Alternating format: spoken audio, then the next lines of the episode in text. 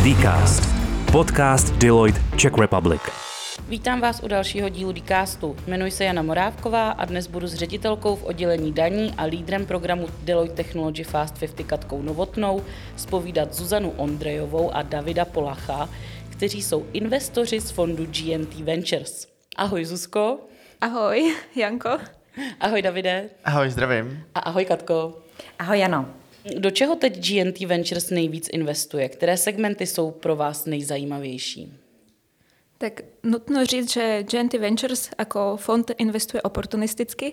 To znamená, že nemá nějaké jako specifické segmenty, na které by se soustředil. Nicméně eh, to, co vidíme aktuálně jako na trzích, tak eh, vlastně frčí a čo je trendy, je například cybersecurity, eh, health tech, to znamená zdravotnictví, digitalizace zdravotnictví. Je to tak, taktiež metaverse alebo blockchainové technologie. Mm-hmm. Zuzko, říkala si zdravotnictví, není to problematický, ta investice zrovna do zdravotnictví. My jsme tady měli nedávno Carebot, eh, který taky získal investici a vím, že eh, zrovna zdravotnictví je obor, který je strašně složitý. Proč teda zdravotnictví? No, to sú ako také tie špecifické investičné trendy. My sa na to úplne ako nesústredíme. Je to hlavne aj preto, že vlastne to zdravotníctví potrebuje ako oveľa dlhší čas, než má väčšina ako fondov tú životnosť. Potrebujú vlastne 10 plus rokov na to, aby boli schopné ako z pohľadu všetkých regulatórnych požiadavkov na tom trhu, ako sa presadiť a uspieť. Ale existujú špecifické fondy, ktoré ako majú životnosť 15 rokov a dokážu proste ako prostě investovat zejména v tomto segmentu. Zároveň, keď se pozrieme jako na celkové čísla trhu, tak vlastně jako, čo sa týka objemu investic, tak to zdravotnictví například v US je jako docela na vzestupu a tam jako hodně peněz se protočí. Davide, jak probíhá v GNT Ventures proces schvalování investic? Jaká je vaše investiční strategie? Takhle investiční strategie vlastně investujeme um, od půl milionu euro do 2,5 milionu euro v rámci CEE e a SE regionu takže Česko, Polsko, Maďarsko, Rumunsko, vlastně celý Balkán, koukáme se i, i dál, ještě i mimo Evropskou unii, a minulý jsme se dokoukali dokonce na startup z Moldávska, eh, což byl opravdu což byl docela zajímavý startup. Um, co se týče schvalování toho procesu, tak vlastně máme nastavený uh, nějaký initial call s tím founderem, který vlastně eh, udělá někdo z investičního týmu, kde se pozbírají nějaké základní informace. Poté se to předloží na našem pipeline meetingu, kde si vlastně rozhodneme, jestli je to pro nás vůbec zajímavé s tím dále zabývat nebo ne. A pokud se rozhodneme, že se tím chceme dále zabývat, tak pak už eh, ten meeting probíhá, eh, další meeting už je přímo s zakladatelem, který to vlastně odprezentuje i našim partnerům, my si děláme další analýzy, snažíme se vlastně najít ty eh, slabé, slabé místa toho projektu a zjistit vlastně více informací. A ty slabé místa dokážeme identifikovat jako relativně rychle a pak vlastně v rámci celého toho procesu stále narážíme na ty stejné rizika a snažíme se vlastně dostat nějaký komfort v rámci toho biznisového DDčka a, a pak vlastně v případě, že se nám to líbí, tak se vyjedná term sheet a pak vlastně celá investice v rámci celkové analýzy, celkového investičního memoranda a vlastně podepsaného term sheetu se překládá k finálnímu um, schválení investiční komisí a v momentě, jak investiční komise řekne, že je s tím OK, že je vlastně um, spokojená s tím dílem, tak v tu chvíli se vlastně spouští celý proces uh, právního DDčka, finančního DDčka a, a pak už to je jenom otázka času. Tam vlastně jde o to, že v rámci finančního DNčka je to spíše o tom, že um, ta firma má ty výsledky, které nám tvrdila, že má. To znamená, že vlastně kontrolujeme jako výpisy z účtu a, a vlastně nějaké kontrakty s zákazníky a vlastně to je pravda, to, co nám tvrdili. V rámci právního DDčka je to vážně o tom, že tu entitu opravdu vlastní ten zakladatel, že ten cap table vypadá tak, jak nám tvrdili a je to vlastně pouze a nějaká kontrola těch faktů. A tento proces může trvat čtyři týdny. A na konci pak vlastně pošleme peníze. Teďka, eh, co týče toho rozhodovacího procesu, tak ehm, tam jsme schopni to udělat velice rychle. Teďka nedávno jsme se rozhodli vlastně k eh, udělání dílu možná během týdne a půl, což jako bylo relativně opravdu rychle, ale byl to díl, který byl konkurenční, byl to díl, kterému jsme chtěli dát jako prioritu a zvládli jsme to. A um, samozřejmě jsou díly, které se můžou táhnout déle, protože přesně buď nám třeba nedostáváme ty materiály, které chceme, nebo trvá získat referenční koly a i, i vlastně se finálně rozhodnout.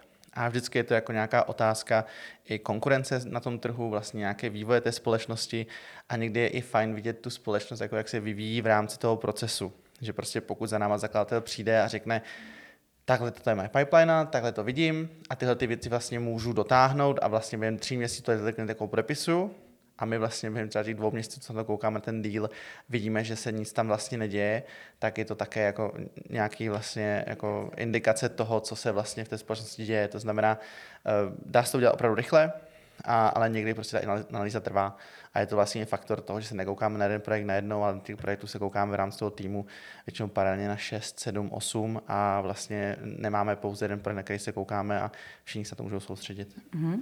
A v jaké fázi do startupu investujete?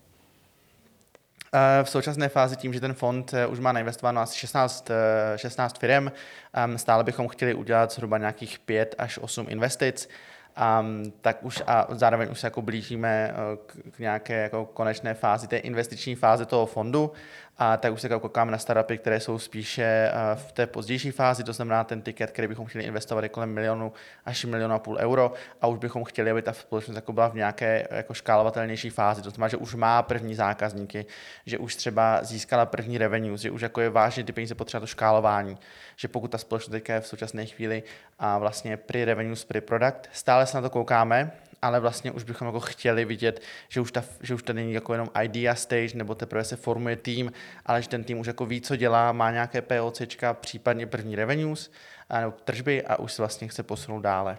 Uh-huh. A ty jsi teď eh, popsal investiční strategii GNT Ventures. Eh, liší se v něčem třeba od ostatních fondů na českém trhu? Jste v něčem specifičtí? Ty naše, ty, naše, ty naše peníze, které investujeme, tak už obecně jsou vlastně na tom jako spíše, a, na, spíše větší objem než, než menší objem. A mám tady české fondy, které se spíše specializují na tu, na tu dřívější fázi, to znamená, že dávají a, pár set tisíc euro, většinou od desítek tisíc euro do a, pár set tisíc. A pak tady máme fondy, které dávají podobně, podobně velké tikety, jako děláme my, ale případně vlastně my dáváme už i ty větší tikety. A a jsme jako velice flexibilní a to je většina těch fondů.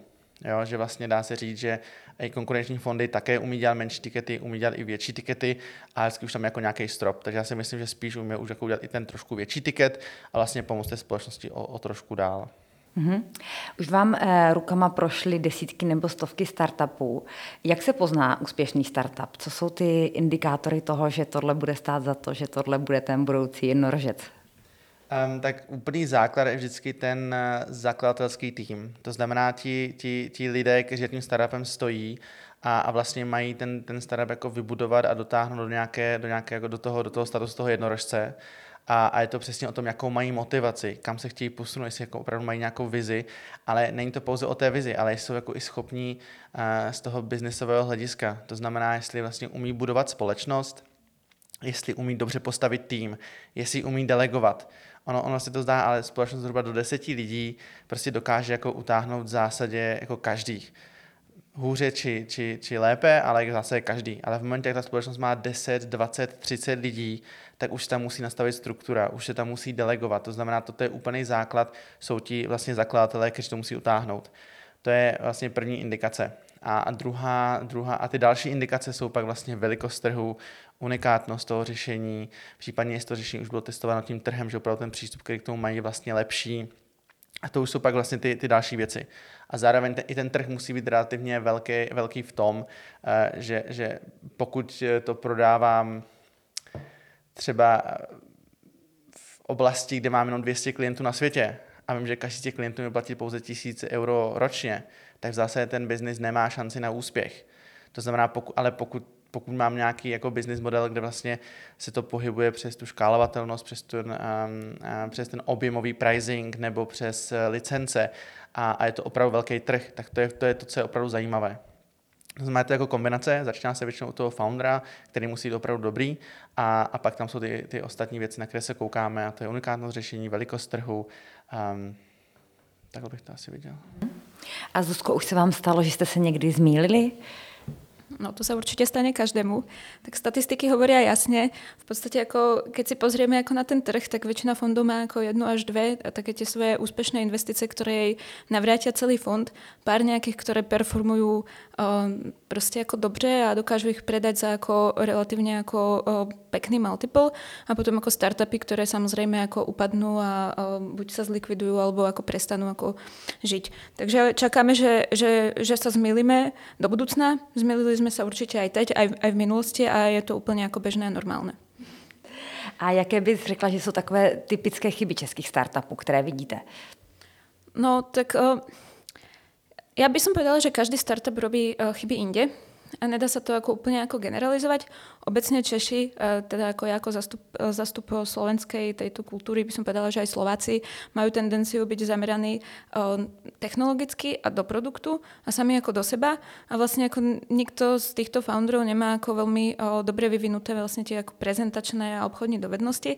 Takže ako náhle proste sú konfrontovaní ako s nejakým západným trhom, kde tá kultúra toho prodeje alebo toho self-proma je mnohonásobne väčšia, tak byť proste môžu mať ako lepší produkt, tak eh, sú neúspešní. Eh, v zásade ako platí jedno základné pravidlo, je lepšie mať priemerný produkt a umieť ho prodať zákazníkom a rast, než mať špičkový produkt, ale prostě ako nikto o ňom nevie a eh, v podstate sa na tom trhu nepresadiť. Uh-huh.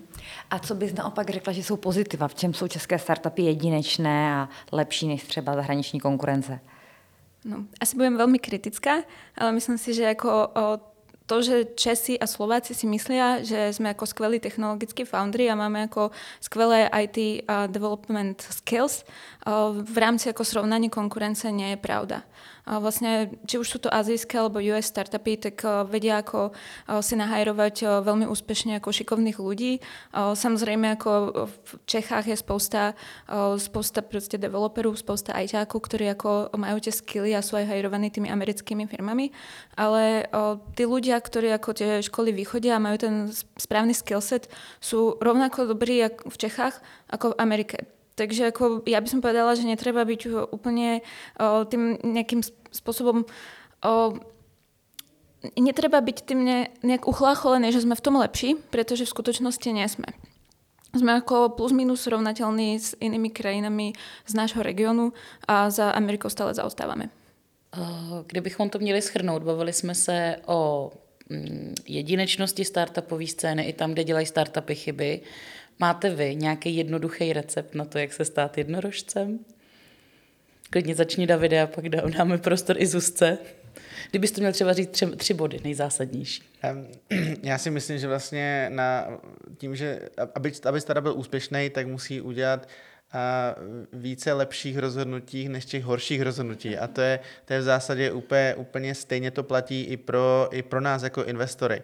My, jak vlastně zmínila Zuzka, my nepotřebujeme, aby každá firma uspěla, ale potřebujeme, aby vlastně bylo tam víc těch firm, které nějakým způsobem třeba uspějou a, a jedna, která uspěje opravdu hodně, než těch, které neuspějí. A to je vlastně i u toho startupu.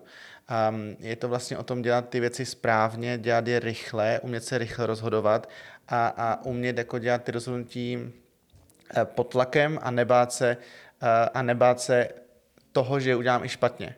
Protože vlastně pokud nějaký startup nabere tu, tu venture capitalovou investici, tak vlastně dostane ten polštář, dostane tu možnost těch pár chyb případně udělat.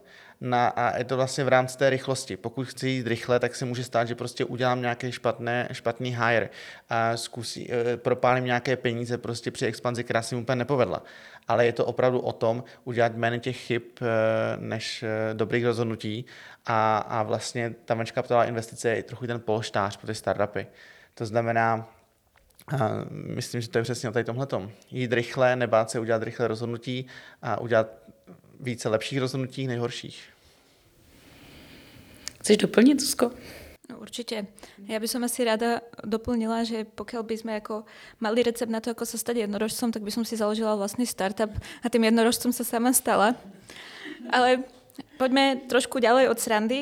Um, ja ako vidím jednu vec na vlastne našich founderoch, nemyslím ako v našom portfóliu, ale našich českých founderoch, a to je, že vlastne oni sledujú vlastne úspech ako biznisu, čo je ako a priori veľmi správne, ale už nesledujú tú dynamiku toho venture kapitálového odvetvia. Pretože to venture kapitálové odvetvie má svoje špecifika a proste pokiaľ chceme sa naladiť na tú vlnu, aby sme sa čím dřív stali tým jednorožcom, tak musíme proste ako presne tie špecifika poznať pre danú fázi startupu.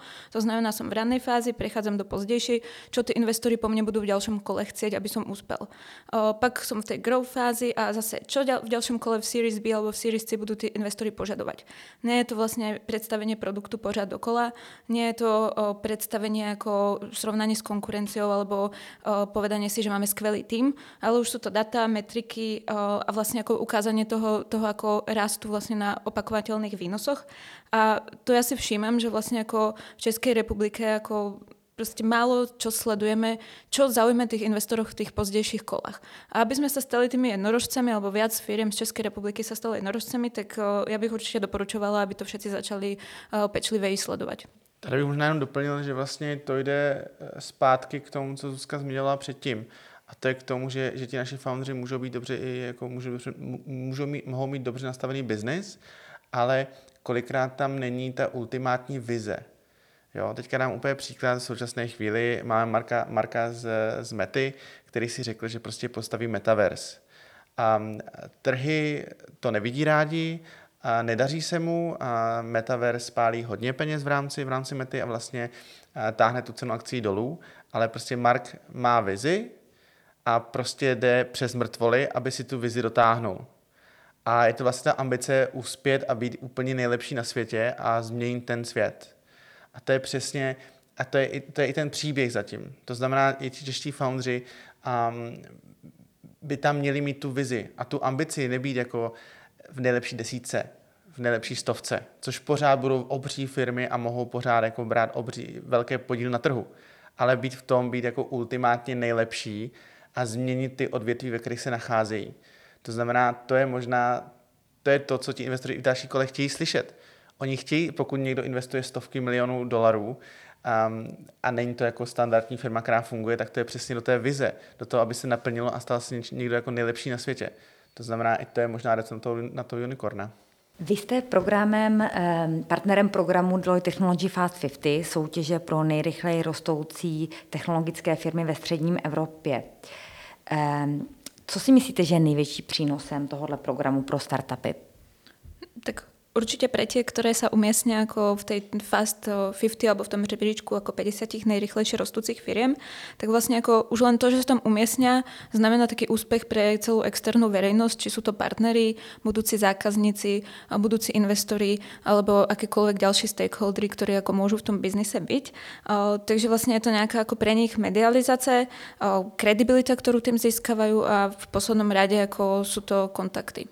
Když se podíváme na biznis obecně, startupový biznis obecně, Zuzko, uh, máš ty uh, v hledáčku nějaké země, uh, se kterými by se Česká republika mohla buď to měřit, je na stejný úrovni, anebo se od nich nějakým způsobem inspirovat?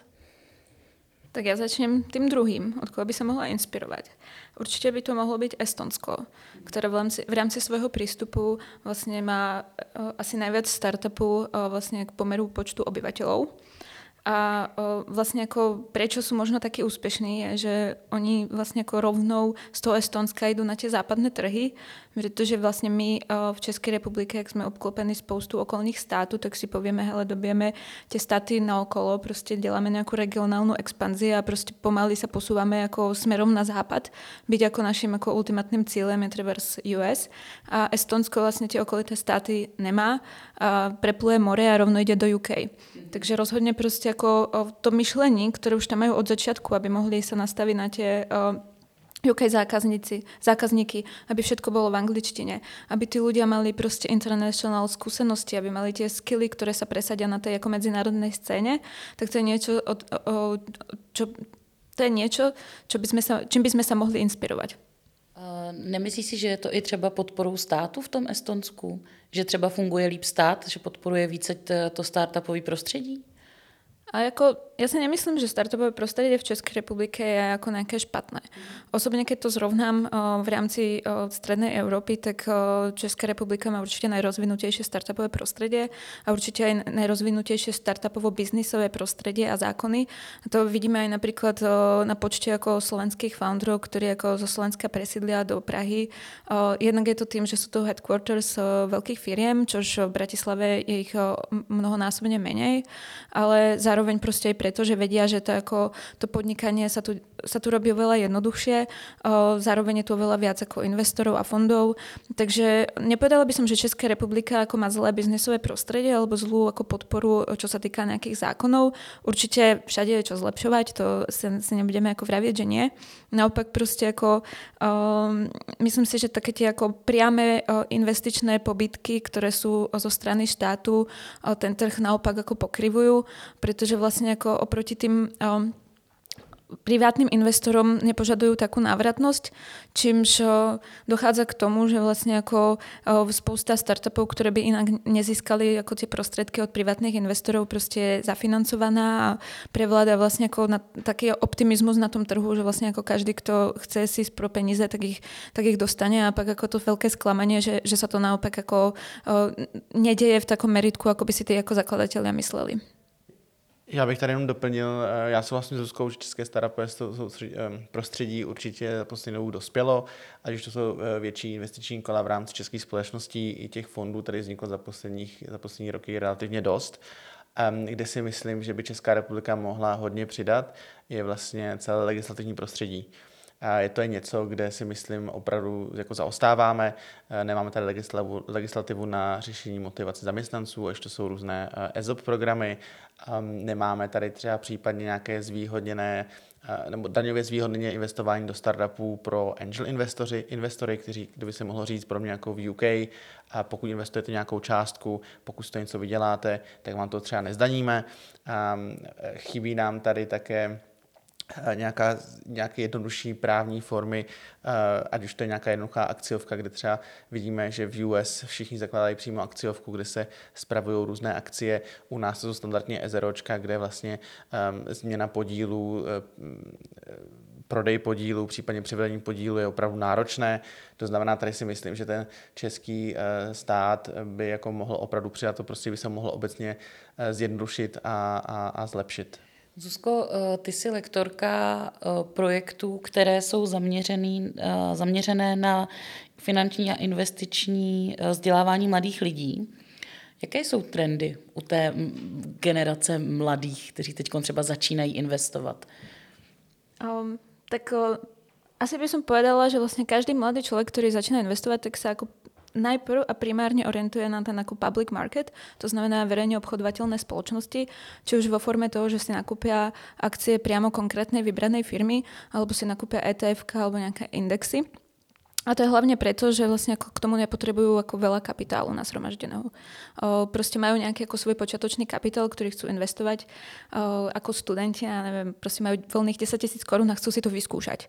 O, čož vlastne ako vlastne privátne trhy o, typu private equity alebo venture capital úplne neumožňujú. O, čož je vlastne ako super a čo, je, čo vyrástlo hodne za posledné roky, je vlastne ako nejaké tie o, investičné platformy alebo marketplaces, či už je to ako v nemovitostiach alebo je to vlastne v investíciách, ktoré aj tým mladým ľuďom, ktorí nemajú ako veľký balík peňazí, umožňujú investovať aj do proste kapitálovo náročných investíc. To znamená, že si viete kúpiť cez rôzne ako marketplaces vlastne nejaký ako podiel na developerskom projekte a, a to je niečo, ako, čím sa ako tí, tí mladí ľudia viac zaoberajú. To znamená, že, že ako vidím že sa rozširuje ten záujem o rôzne tie investičné triedy, či už ako si povieme, že vlastne ten public market a tie verejne obchodovateľné firmy o, nie sú ako jediná investičná trieda, ale pak, je tam ako, pak sú tam nemovitosti, pak je tam ako private equity, pak je tam ten venture capital, o, sú tam dlhopisy. A vlastne tým, že ako na všetko vďaka tým tržištím je potreba menej peňazí, tak o, tí mladí ľudia sa o to začínajú viac a viac zaujímať a chcú si to ako srovnávať, čo viac vydeláva a čo má aké, hlavne ako nejaké specifika, jak vlastne ten mechanizmus týchto trhov funguje. Máte nějaký biznisový vzor a kdo to je? Ja sa priznám, že nejaké ako konkrétne meno nemám, pretože vlastne ako každý, je ne, ako každý úspešný ako podnikateľ vie byť niečím inspiratívny, ale proste v niektorých oblastiach zároveň ma neinspiruje. Čo sa mi napríklad ako veľmi páči, je pokiaľ proste podnikateľ je ako vytrvalý a verí tej svojej myšlienke, že dobije ten trh. napríklad teraz nedávno zomrel zakladateľ Red Bullu, ktorý vlastne ako mnohí ako ten príbeh poznajú, proste veril tomu, že dokáže Red Bull presadiť eh, na tých medzinárodných trhoch, aj keď proste všetky ako výskumy mu hovorili, má špatné logo, má špatný brand, proste zákazníci to nebudú proste ako piť, pretože to chutí odporne. A naopak on všetkým ako dokázal, pretože chcel, eh, že je to možné, keď človek má tu ako vizi, čože aj vlastne sa spátky vraciam k tomu jednorožcovi, že ako keď eh, tí foundry majú ako veľkú víziu, ktorú chcú presadiť a ktorú chcú dobiť svet, tak je to možné. A pak, keď sa vlastne nejaký podnikateľ stane úspešným, tak čo sa mi páči je, že ak si proste nejak ako uvedomí, že je potreba ako vraciať tieto peniaze aj spátky do komunity. A to je napríklad ďalší pekný príklad, čo je zakladateľ značky Patagonia, ktorý sa rozhodol, že ako väčšinu svojich prostriedkov venuje vlastne na, nechcem povedať záchranu, ale záchranu vlastne našej planety a proste prospešné činnosti, ktoré vedú k tomu, aby sme ako environmentálne neskolabovali. Davide, tvůj vzor. Já mám pro odpověď jako Zuzka, taky nemám konkrétní jméno a pro mě to je vlastně každý zakladatel, který má tu vytrvalost a vlastně buduje nějakou firmu, tu firmu buduje férově a, a jde si tvrdě za tím, co, co vlastně chce. A práce zakladatele není jednoduchá. Vidíme to u všech portfolio firm, ať už to jsou naše nebo, nebo jiné firmy. Každopádně ta práce zakladatele je opravdu náročná. Je to, je to vlastně zvládnutí několika různých oblastí a a čím více pracuji s těmi zakladateli, tím větší k ním mám respekt. To znamená, to jsou moje nějaké biznisové vzory tím vlastně svojí vytrvalostí a, a tím, jak to dokážu všechno uřídit.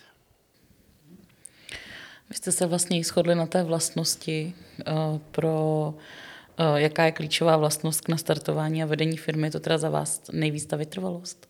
Určitě, určitě, protože vlastně ono v každom biznise prídu nejaké prekážky, problémy a pokiaľ človek nie je vytrvalý a neverí tú svoju vizi, tak o, to zabalí. Jednoducho si povie, že radšej sa nechá zamestnať alebo pôjde robiť niečo iné, skúsi niečo iné. Ale tí ako najviac úspešní podnikatelia proste ako čo nikdy nestratili je ako vieru v svoje schopnosti, vieru v svoju firmu a tú vytrvalosť, ktorou sa hnali vlastne za, za tým, čo chceli dosiahnuť. Jak vy dodržujete work-life balance? Ehm, já osobně chodím běhat, snažím se eh, chodit běhat často, um, ale kolikrát pozdě večer, protože ta práce, práce je náročná. Um, ta práce investora v rámci venture kapitálu eh, zahrnuje vlastně ten životní styl, spíš než jenom práce, protože uh, těch různých eventů, na které chodíme mimo pracovní dobu a i to cestování je relativně dost. Um, takže když můžu, tak chodím běhat, to je takový jednoduchý sport, který mohu dělat kdekoliv a, a pak zároveň snažím chodit po horách a vlastně jako vypnout u nějakých trochu ulezení, u, u viaferát a, a tady těch věcí. Vidím, že Katka tady mohutně přikivuje. Katka taky běhá. Myslím si, že každý den dá desítku. Ne, to ne. Já jenom pětku. No, já taky tak. Ale dneska třeba zrovna ráno byla. Co ty, Zuzko? No ja sa priznám, že ako work-life balance osobne nejak nedodržujem ale ani necítim vlastne nejaký ako tlak toho, že by som proste v, jednom, v jednej z týchto oblastí, či to work alebo life, proste mala nejaké ako vychýlenie. Proste nejakým spôsobom proste fungujem, o, nemám ako specifickú proste aktivitu, no, ktorou akože treba zbehanie, ktorou sa odreagovávam, ale proste mám nejaké svoje aktivity, ktoré rada delám, tým sa ako venujem, ale nemusí to byť presne v tej pravidelnosti, proste ako to majú niektorí iní ľudia, o, ale v zásade proste necítim žiaden tlak proste na svoju work-life balance. Super. Tak jo, děkujeme vám moc, eh, že jste tady s námi byli. Děkujeme pěkně za pozvání a přejeme krásný den. Super, díky moc za pozvání.